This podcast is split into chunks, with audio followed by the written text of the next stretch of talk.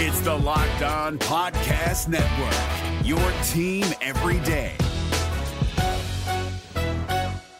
We're driven by the search for better, but when it comes to hiring, the best way to search for a candidate isn't to search at all. Don't search, match with Indeed. 93% of employers agree Indeed delivers the highest quality matches compared to other job sites, according to a recent Indeed survey. And listeners of this show will get a $75 sponsored job credit to get your jobs more visibility at Indeed.com slash podcast. Just go to Indeed.com slash podcast right now and support our show by saying you heard about Indeed on this podcast. Indeed.com slash podcast. Terms and conditions apply. Need to hire? You need Indeed.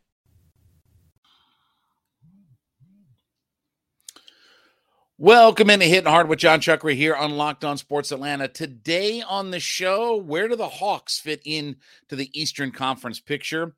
How good of a job did Travis Schlenk really do? And will Stetson make his appearance at the Combine? It's all next. It's Hitting Hard with Jon Chuckery, Locked On Sports Atlanta. This is Hitting Hard with Jon Chuckery, part of Locked On Sports Atlanta. And it starts now.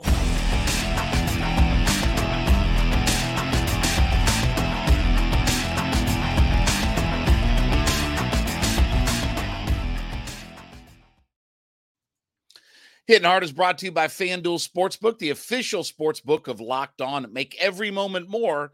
Visit fanduel.com slash locked on today to get started. We ask you to head to youtube.com, put Locked On Sports Atlanta into your search browser when you get there. Leave us a comment, hit that subscribe button as we're climbing toward 6,000 folks. It's part of our ever growing community. We are free and available to download on all of your favorite audio pad podcast platforms, including Spotify, Apple, whatever your favorites are. You can download us for free.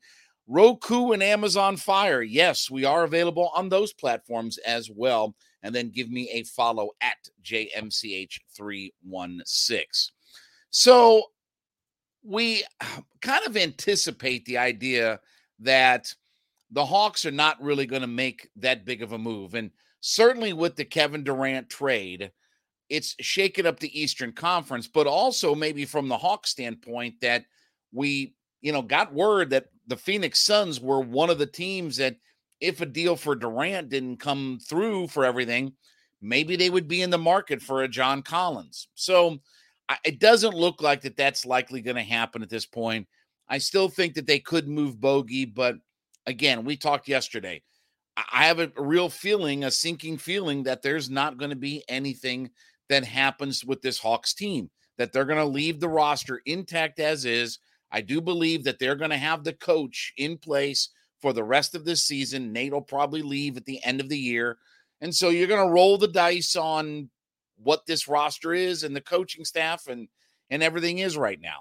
So where do the Hawks stack up in the Eastern Conference? Well, look, they're not Boston, Milwaukee, and Philadelphia. So we can scratch those three teams right off the list. They're nowhere near what those three teams are you wonder about the Brooklyn Nets. You know, yes, they did lose Kyrie, they did lose Kevin Durant, but they actually accumulated some pieces back, you know, and uh, I'm not saying that you can replace those guys, but you know, if those guys can be healthy and they can figure out some chemistry, you know, they could still be a decent team. Now, I think that they definitely take a step back. They're they're 32 and 22 right now in the Eastern Conference, sitting in the number five seed. I do think that they come back to the pack a little bit. So that's good news for the Hawks. Now, the Cavaliers are a very interesting team. One thing about the Cavaliers is, if we're honest, they don't know how to win just yet. But they certainly, when you look at teams in the Eastern Conference, that somebody does not want to get into a first round series with, that's the Cleveland Cavaliers. They don't know what they don't know, right? That's the old saying. They may not know how to win just yet, but they could be a very dangerous team. So you figure that the Nets come back a little bit to the pact, and then you've got Miami and New York that are directly ahead of the Atlanta Hawks. Hawks are what two and a half games um, below the Knicks. They're three games below the Miami Heat. Now, one thing that should be favorable although the Hawks have not taken advantage of this, is the fact that of their 27 games that are left, 17 are at home, 10 are away. When you look at the Knicks in Miami, the Knicks have 12 games at home with 14 on the road. Miami has 14 at home with 13 on the road. Now, for the Knicks, they've actually been a better road team than they have been a home team.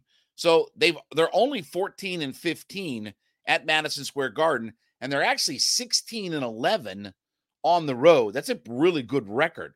So with with more road games than what they have home games, and they haven't played well at home, okay, you know, that could be a factor. Miami's been really good at home. They're 18 and 9 at home this year, 12 and 16 on the road. They only have one more home game than they do road games, but certainly that they have been one of the better teams in the Eastern Conference at home. I mean, they're not Boston, Milwaukee, Philadelphia, even Cleveland at home, but they're right there below those teams. So, look, the only way the Hawks are going to get through the Knicks, through Miami, and maybe if Brooklyn falls back to the pack, is they're going to have to be terrific at home. And the Hawks really turned it on in the latter part of last year at home. And they had, again, we talked about this in the podcast. They had one of the better home records in the NBA. I think they were the, the fourth most wins at home in the Eastern Conference. They've got to get on one of those kinds of runs. And it starts tonight with Phoenix. You know, they're all bad. I mean, they're literally all banged up.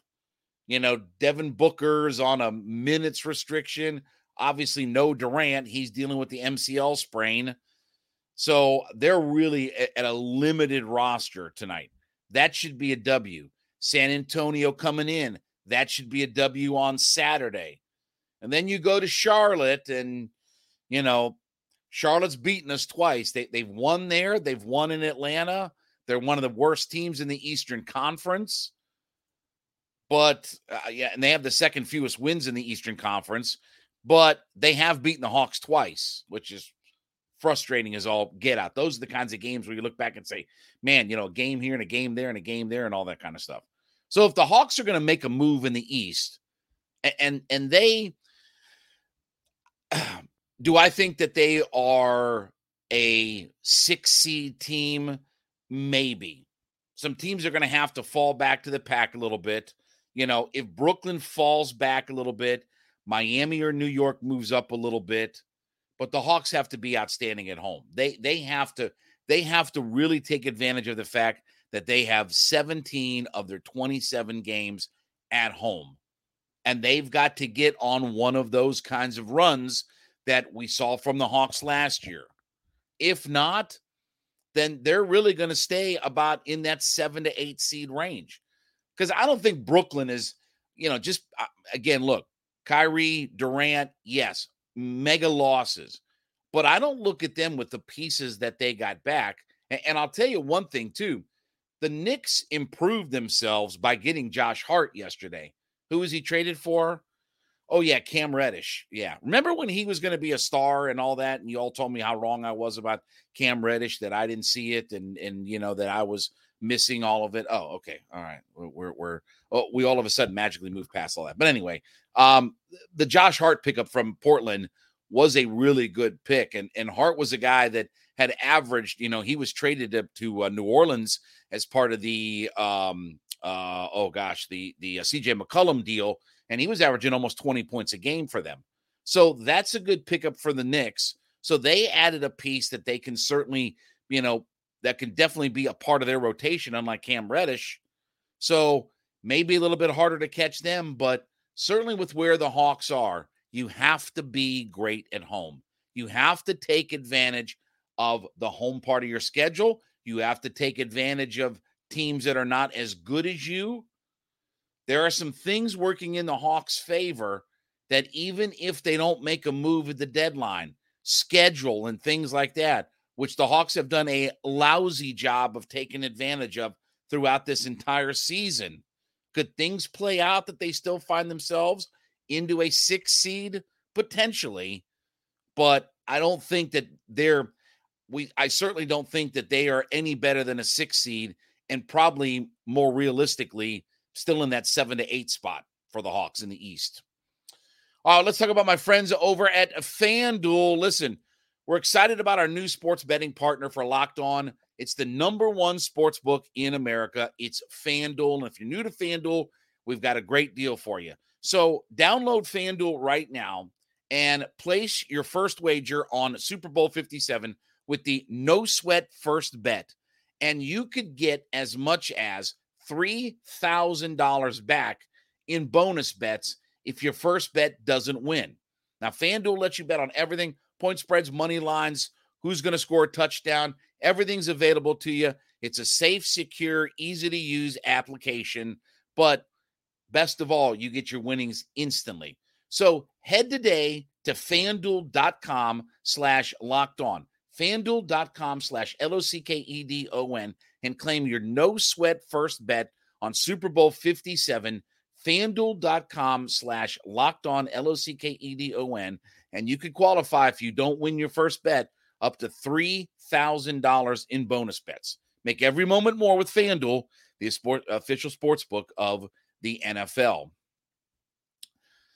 so i was looking back through a little bit of the history and you know uh, as tom cruise said in the movie cocktail nothing ends well or it wouldn't end and that's obviously Travis Schlenk and the Atlanta Hawks. And whatever the reasons are, what my gut tells me is that there was a power play between Travis Schlenk wanting to go in the luxury tax because he understands that to build a competitive roster year over year, you're going to go in the luxury tax versus Tony Ressler, who I think mandated that look, we're not going to go in the luxury tax because it doesn't make sense. We're a fledgling kind of team. So there is a balancing act. And I understand that from the Travis Schlenk side of things, that you're not going to be as competitive if you can't get in the luxury tax and sign your guys and add more pieces to it. But I also understand Tony Ressler that you're the owner. It doesn't make sense to go years into the luxury tax and it be punitive when it starts costing you a lot of money, you know, not you know, not so bad your first year, but that second and third year really gets you into some trouble. And the Hawks payroll is going to go up. Even if they just keep everybody, their payroll's going up significantly. DeAndre Hunter, 9.9 to 21 million. John Collins is owed a few million more. Trae Young is owed a few million more. If Bogey were to opt in, he'd be 18 million.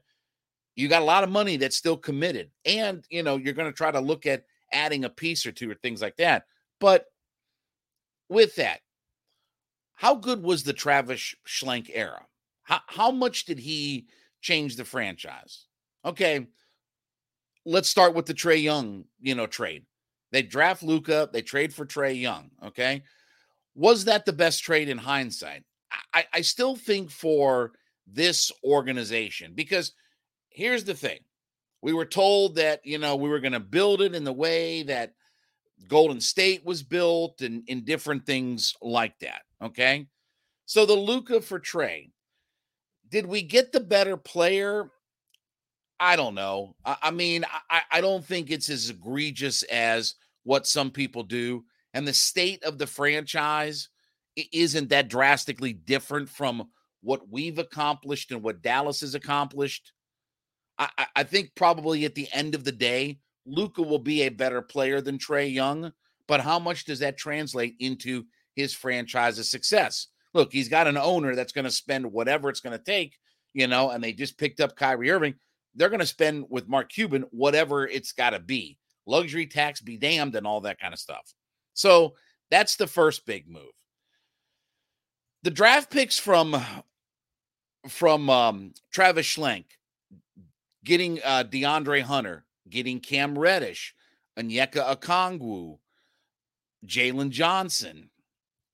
Okay, you know, you look at you look at some of the second round picks, they've been busts. Skylar Mays, Sharife Cooper, those guys have done nothing.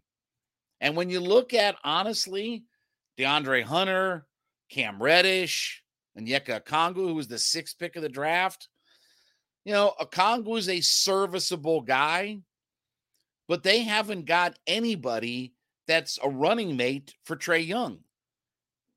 You know, the, the John Collins pick is still maybe where it was picked, still the best pick that Travis Schlenk made. But again, he's regressed.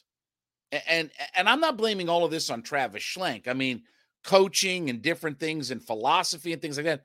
But Travis Schlenk did bring in Lloyd Pierce and he did bring in Nate McMillan. Um, while I uh, let me put it like this.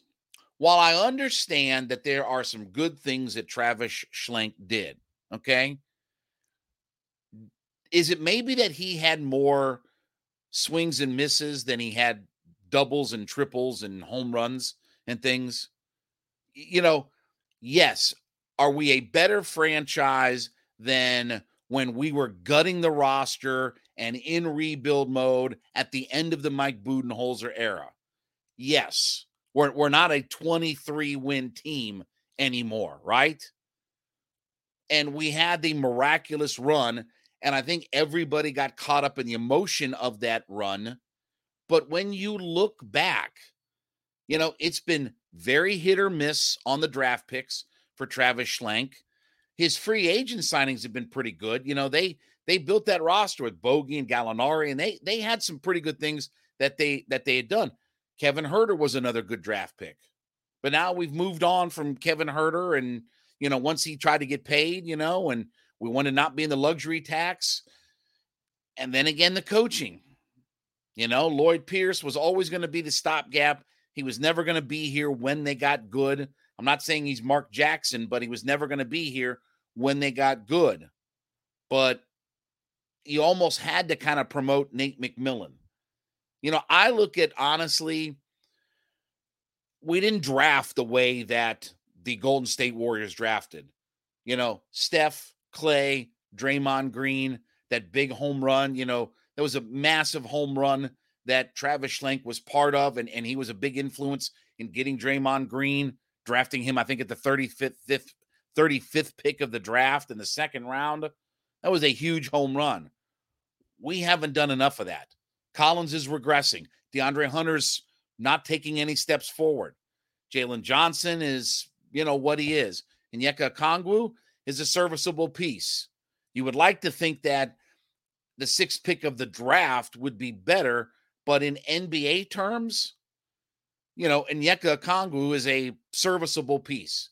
He's not better than Clint Capela as a starter, and he's not. And, and unless they trade Capela and move on from him, you know, he won't get his chance to start. But how much really better is the franchise? And again, I'm not blaming Travis for everything, but certainly, uh, you know, the early part of Travis's run and that Eastern Conference Finals run, we've never built off of that. We've never built through the draft off of it. We never built through free agency off of it. And, and again, we haven't built through our coaching staff. You know, he's hired the two guys that, you know, have been our coach. And again, Lloyd, okay, you, you were going to move on from Lloyd Pierce at some point. But we had Nate McMillan. Maybe he wasn't the guy. Maybe he's not turning out to be the guy right now. I just think that the era of Travis Schlenk, and we'll see, we'll certainly see what Kyle Korver and Landry Fields, and I think that they are going to be more in line with the owner's vision of what this franchise is going to look like moving forward.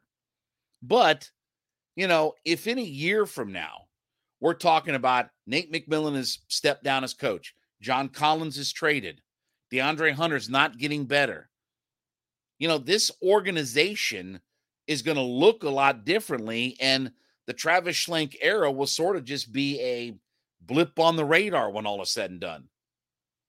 And and the the whole thing, and it will always go back to whether this is fair or unfair, it's always going to go back to did we get Trae and Luka right? And no matter uh, unless you drafted so well and you hired the great coaches and everything like that, everything's going to circle back to was it Trae or Luka? Which one was the right pick? And and you know we know now that Travis Schlenk was a little bit more in the Luka camp. We we've heard you know stories that have come out that he was a little bit more in the Luka camp, but he's always going to be defined by that. The problem is we haven't built around enough of that. We haven't gotten enough of our draft picks right that are star level players. We haven't done enough in free agency that they are blips on the radar. And we certainly don't have the stability at our head coach. So it's a fair job that Travis Schlenk did, but to say that he did a great job with the organization is probably a little bit of revisionist history. All right. Uh, besides making Hitting Hard with Jon Chuckery your first listen every day, make sure you make Locked On Sports today your second listen. Biggest stories of the day, instant reactions, big game recaps, and the take of the day available Spotify, YouTube, Apple, wherever you get all your favorite podcasts from. Check us out there.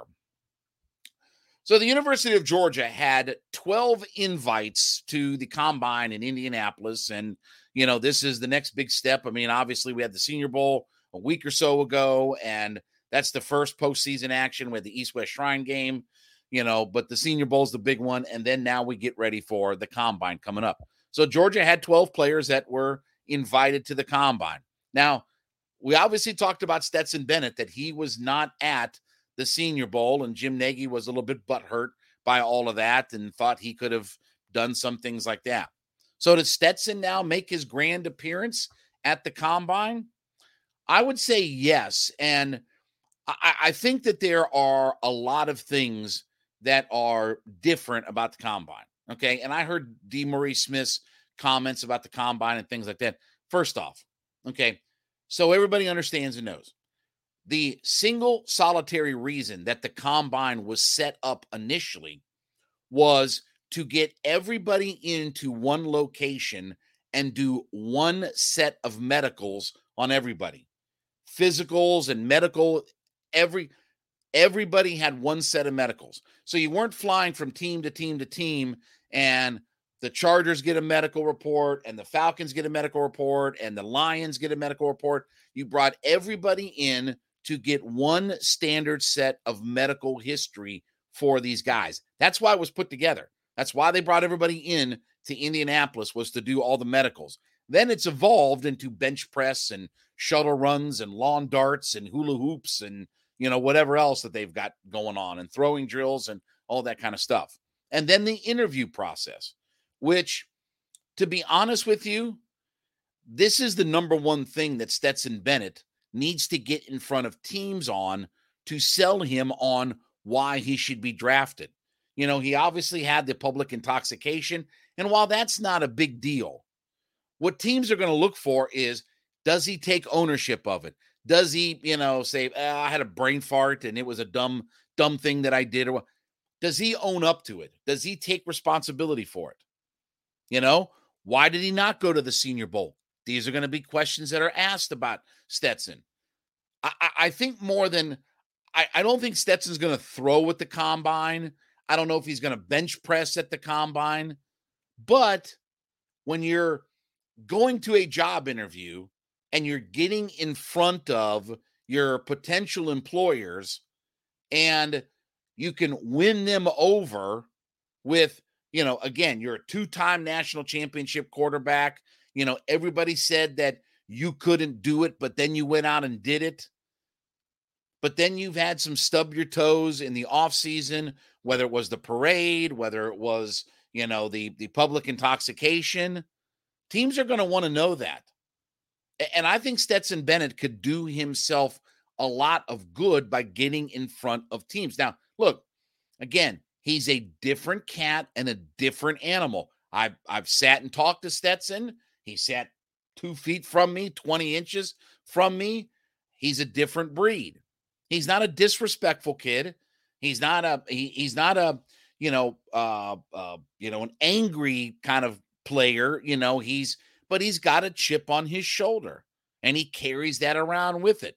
You know, he's got the the you know the old commercial that that's the battery on your shoulder. I dare you to knock this off. He's got that kind of mentality. And that served him well on the football field.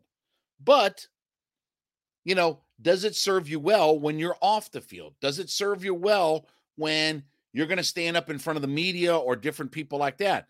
You know, look, Georgia doesn't allow uh, their kids to get up in front of the media and do all kinds of pressers and different things like that. That's a different life in the NFL. Th- those are things that are expected of you to get in front of the media, whether you do radio, whether you do TV, whether you just do a media scrum or whatever like that. So, while I don't think Stetson, you know, is a bad guy or anything like that, he does have to kind of take responsibility for what his actions have been since you know the national championship game. I think his on-field tape and everything like that speaks for itself and and he'll throw when they get to their pro day and all that kind of stuff. I don't expect him to throw and do the drills and everything else that, you know, 40-yard dash or whatever like that. I think he'll do more of that at, at the Georgia Pro Day because that's where you'll really get, with all due respect, you'll get the Bill Belichick's and the big time coaches of the world that will be in Athens. You know, Athens, Tuscaloosa, those are the places where the high caliber, high impact coaches are going toward. Like they may not always be at, you know, Central Florida's pro day, or they may send their representatives, but you can bet that the top tier guys, coaches, GMs, will be in Athens. They'll be in Tuscaloosa. They'll be in Baton Rouge, right? They'll go to those big time programs. But Stetson needs this combine to at least allow himself that he can take responsibility, he can answer some questions, and, and he can at least calm the nerves of okay, should I draft this guy? Should I pick this guy? I think it would do him a lot of good. And I expect him to be there. I expect him to answer the questions. I don't expect him to throw and run and do all the different things. He'll save that for when the time is right, throwing to his guys in Athens at their pro day. But I think he would do a lot of good to get in front of teams and to sell himself on why he should be picked, not just because of the on field stuff, but why he could be the face of somebody's franchise. And I understand he's not going to be a number one draft pick and all that kind of stuff, but you still, when you talk about quarterbacks, you never know when you're going to get that opportunity. Look at Brock Purdy. You know, he's become the face of the, you know, 49ers franchise for the last few months because he was thrust into that position and he was Mr. Irrelevant. You get in front of those people, you got to be able to handle the business end of the football, not just what happens on the field. All right, well, thank you so much for making Hitting Hard with Jon Chuckery your first listen every day. Make sure you make Locked On Sports today your second listen. Biggest stories of the day, instant reactions, big game recaps, and the take of the day. It's available Spotify, Apple Podcasts, YouTube, wherever you get all of your favorites. We ask you to head over to youtube.com, put Locked On Sports Atlanta into your search browser. When you get there, hit that subscribe button as we're headed towards 6,000 folks. Be a part of our growing community. We are free and available to download on all of your favorite podcast platforms, including Spotify, Apple, whatever your favorites are. You can check us out there. We are available too on Roku and Amazon Fire. Find us there, find us on those platforms, and then give me a follow at JMCH316 on my personal Twitter page. We'll wrap up the week tomorrow. This has been Hitting Hard with Jon Chuckery, Locked on Sports Atlanta.